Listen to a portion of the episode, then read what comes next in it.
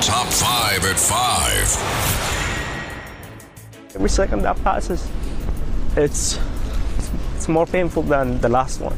A family left heartbroken after a search for a Princeton University student ends tragically. President Biden stumps in the battleground state of Pennsylvania, warning Republican victories in the upcoming midterms jeopardize the nation standing abroad. New poll out. It supports others finding the New York governor's race too close to call ahead of the midterm elections. Manhattan jury acquits actor Kevin Spacey of sexual assault charges. Turmoil across the pond in the UK as the third British Prime Minister in three years quits amid financial chaos and recession fears. A Princeton University undergrad student found dead on campus grounds after being reported missing nearly a week ago. Misrach Ewunetie, her body found behind university tennis courts by an employee. Prosecutors say her death does not appear to be suspicious. Her brother, Universe, spoke to ABC 7 prior to her discovery. I wish, I wish, like, I don't know what I can do. Like, you know, I wish she's somewhere out there and she's not with us. And every minute that passes, every second that passes, it's, it's more painful than the last one. The 20 year old was last seen about 3 a.m. on Friday, according to an alert that was sent to the Princeton community on Monday. A medical examiner will determine the cause of death. Well, President Joe Biden stumping in Pennsylvania Thursday for Democratic U.S. Senate candidate John Fetterman, the state's lieutenant governor in Pennsylvania, a state that is key to control of the U.S. Senate. POTUS cautioned the rest of the world is looking to see who holds control of Congress after the upcoming midterm elections, warning that Republican victories would jeopardize the nation standing abroad. I said when I ran, we're going to build a country from the bottom up and the middle out, not the top down. When the middle does well, the wealthy do very well. So this law is about more than rebuilding our infrastructure. It's about rebuilding the middle class something John knows a lot about and talks a lot about. Biden seized on comments by some GOP lawmakers, including House Minority Leader Kevin McCarthy, casting doubt on the U.S. commitment to help Ukraine fend off Russia's invasion of its territory. Fetterman, of course, facing Dr. Mehmet Oz, a Republican, for that open seat being vacated by Republican Senator Pat Toomey, who's retiring.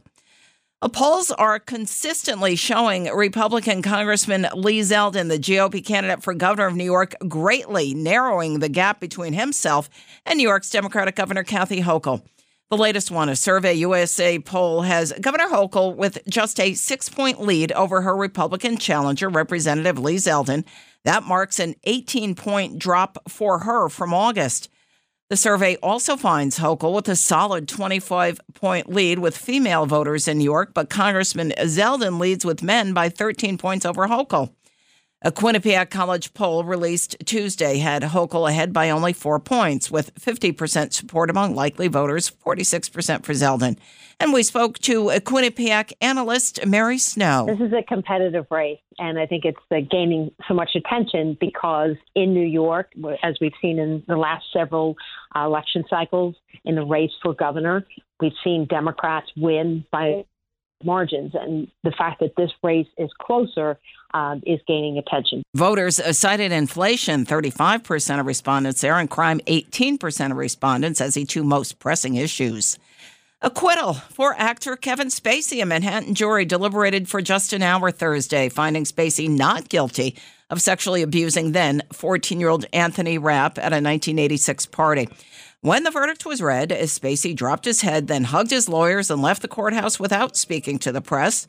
Spacey's lawyers, however, briefly commented. We're very grateful to the jury for seeing through these false allegations.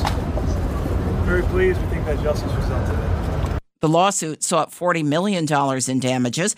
Rapp's now 50 years old, Spacey now 63 years old, and uh, these charges and related ones derailed Spacey's job on the Netflix series House of Cards and uh, Rapp is, uh, of course, was a regular on TV's uh, Star Trek Discovery and was part of the original Broadway cast of Rent. More chaos across the pond in the UK after only 45 days in office. British Prime Minister Liz Truss tendered her resignation Thursday after a tumultuous and historically brief term marred by economic policies that roiled financial markets and a rebellion in her own political party that obliterated her authority. Given the situation, I cannot deliver the mandate on which I was elected by the Conservative Party. I have therefore spoken to His Majesty the King to notify him that I am resigning as leader of the Conservative Party.